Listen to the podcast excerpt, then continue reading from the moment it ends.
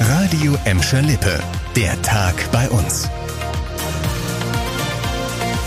Mit Nadine Wohnengel, hallo zusammen. Heute konnten wir stellenweise mal wieder Asphalt sehen. Der Schnee da draußen wird langsam immer weniger. Die Rutschgefahr auf den Straßen ist heute aber umso größer gewesen. Vor Eisglätte in Gladbeck, Bottrop und Gelsenkirchen hat uns heute der Deutsche Wetterdienst gewarnt. Durch gefrierenden Regen konnte es auf den Straßen sehr gefährlich werden. Gleiches gilt auch für Seen und Teiche bei uns. Auch wenn es vielleicht sehr verlockend ist, eine Runde über einen gefrorenen See zu drehen, lastet lieber bleiben. Die Gelsenkirchener Feuerwehr weist ausdrücklich darauf hin, dass die Eisdecken auf den Gewässern nicht betreten werden dürfen.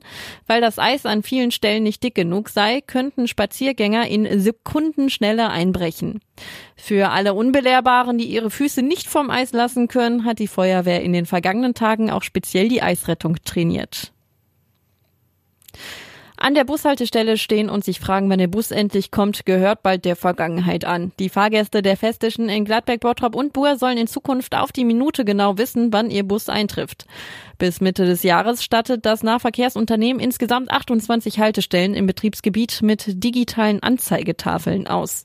Die ersten beiden wurden heute Mittag an den Haltestellen Königswiese und Freiheit in Buhr in Betrieb genommen.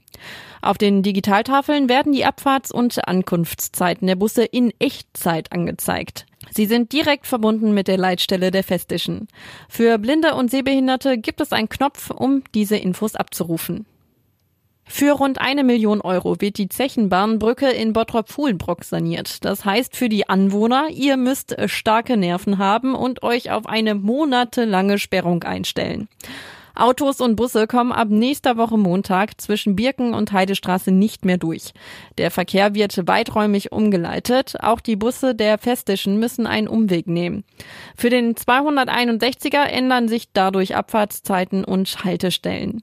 Die Sperrung soll fünf Monate dauern. Die RAG, der die vielbefahrene Brücke gehört, muss das Bauwerk in dieser Zeit abdichten und instand setzen. Das Mammutprojekt Emscher Umbau erreicht jetzt auch den Sellmannsbach in Gelsenkirchen. Der offene Abwasserlauf wird von der Emscher Genossenschaft und Gelsenkanal wieder zu einem naturnahen Fluss gemacht. Für die Vorarbeiten müssen ab heute im Bereich der Hochkammstraße vier Bäume gefällt werden. Dort gibt es nämlich den Verdacht, dass Blindgänger unter der Erde liegen könnten und das muss für den Umbau des Sellmannsbachs genau geprüft werden. Ab 2022 soll der Abwasserlauf dann ökologisch aufgewertet werden, einen größeren Bachlauf und neue Auen und Böschungen bekommen. Der Sellmannsbach fließt auf fünf Kilometern von Gelsenkirchen, Bulmke-Hüllen durch Bismarck und Schalke Nord bis in die Emscher. Das war der Tag bei uns im Radio und als Podcast. Aktuelle Nachrichten aus Gladbeck, Bottrop und Gelsenkirchen findet ihr jederzeit auf radioemschalippe.de und in unserer App.